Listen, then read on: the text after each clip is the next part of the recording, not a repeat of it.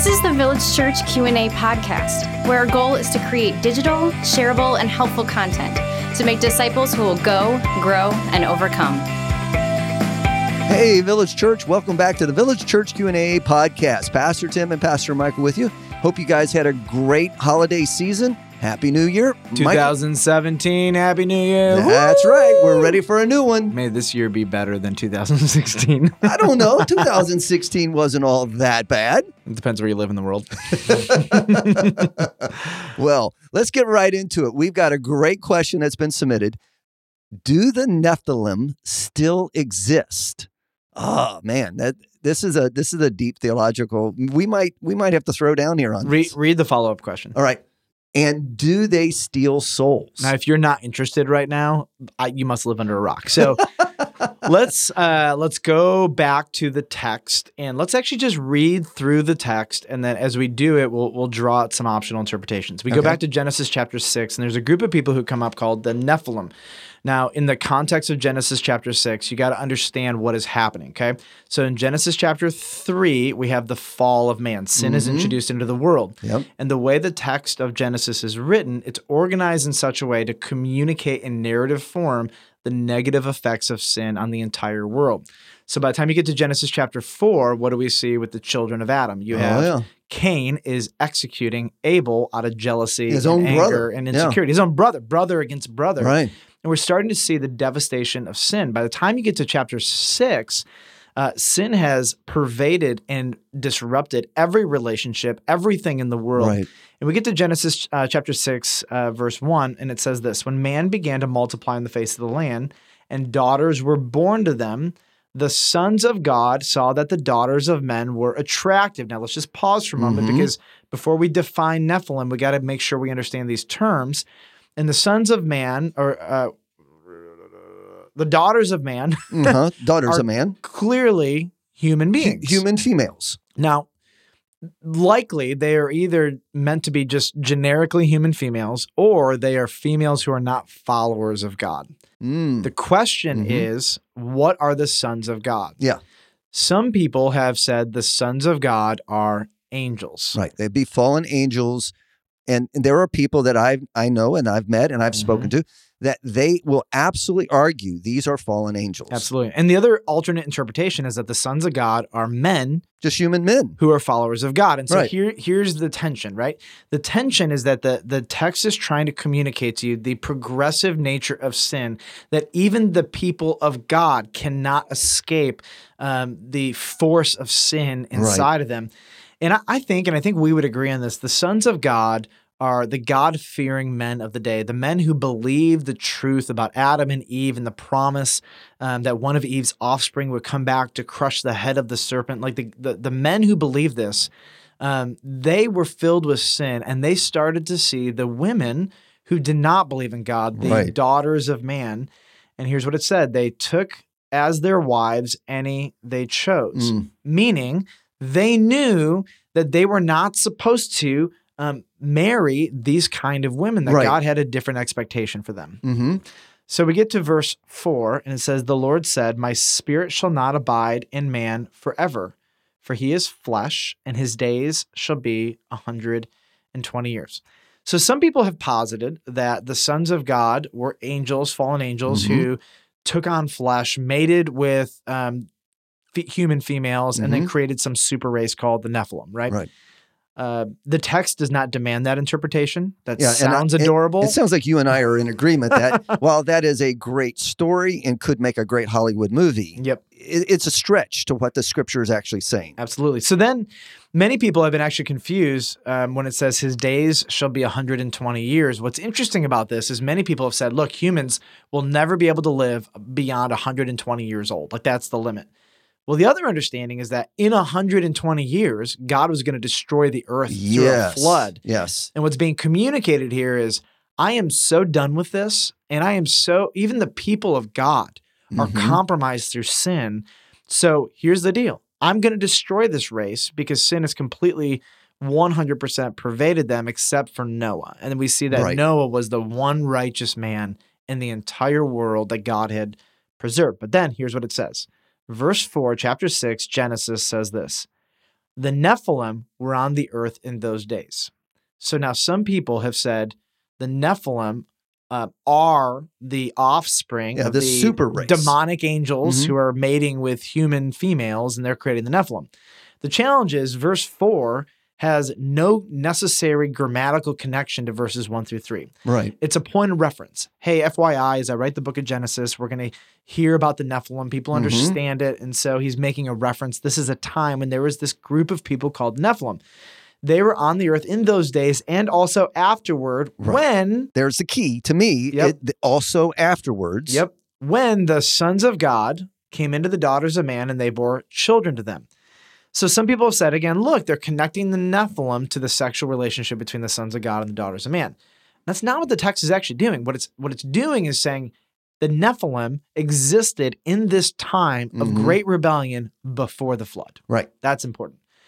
And so uh, it goes on. It says, These were the mighty men who were of old, the men of renown. Mhm. And those Yep. men of old, those men of renown, who do you think they were? They were powerful people. They Yep. were they were leaders, rulers of clans or or uh, tribes. Fierce warriors. Yeah, warriors. So sometimes I think people open up the Bible and they try to make it worse than it is. They make it more crazy than it is.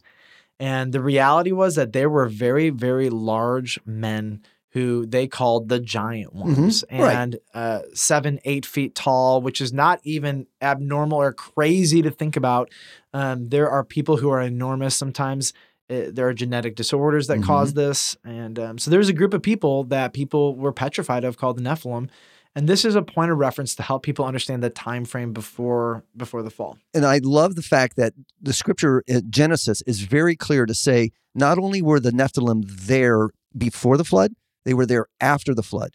And those that very same word, Nephilim, and the sons of Anak are the people that are in the land of Canaan when the the 12 spies go into the promised land uh, in the time of Joshua, the time of Yep. the, the wilderness wandering, and they go in to spy the land, and then they come back and they give a report to, to Moses and the other leaders, and they say, Hey, there's Nephilim in the land, the sons of Anak. We are as grasshoppers.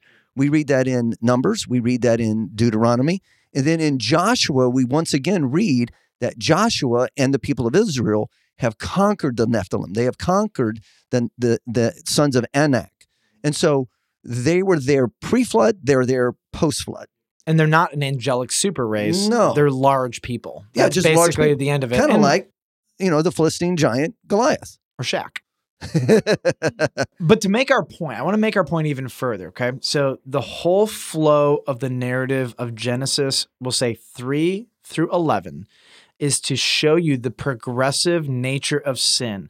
Even when God resets the earth Yes. through the flood, sin is so pervasive that all the way through chapter 11, um, the people of earth are rebelling against God, even after they had like a new Noah in Adam. And so Genesis chapter 6, verse 5 goes on. Here's what it says The Lord saw that the wickedness of man was great in the earth, and that every intention of the thoughts of his heart was only evil continually. Man, that sounds like today. that doesn't it? It is wow. this is a huge warning to the power of sin, Sin and- and how it from Jesus Christ. Affects people. It totally consumes. And here's the point the Nephilim are a point of reference to mark the pre fall reality that even the sons of God, the godly men of the day, were corrupted by sin to the point where they forsook God's calling in their life and married the daughters of men who were filled with this kind of evil. And God got pushed to a point where he said, I have had enough. Mhm. And the flood is the result of this pervasive and rampant sin. Now, back to the question um, Do you believe the Neph- Nephilim um, still exist? And the point here would be I don't believe that the Nephilim were a hybrid of demons and women and human So you and. I agree on this. Yeah. Now, now those that don't agree with us, those that would hold to the, the Yeah. uh, a, a more superlative, I'm Yeah. trying to think of a nice word to say, Mhm. uh, interpretation of who these people are. They would say no, and and the, the people that I know that would hold to this, They say no, they don't exist today because we have a passage in Jude. Jude 1 6 says, The angels who were not kept, uh, who did not keep their position uh, of authority, but abandoned their own home. These are the ones that that He, God, uh, has kept in darkness, bound with everlasting chains for judgment on that great day. So uh, the people that that I know of that hold to this uh, exaggerated position say no, that the Nephilim don't exist today because the angels that could procreate with uh, human females have been chained.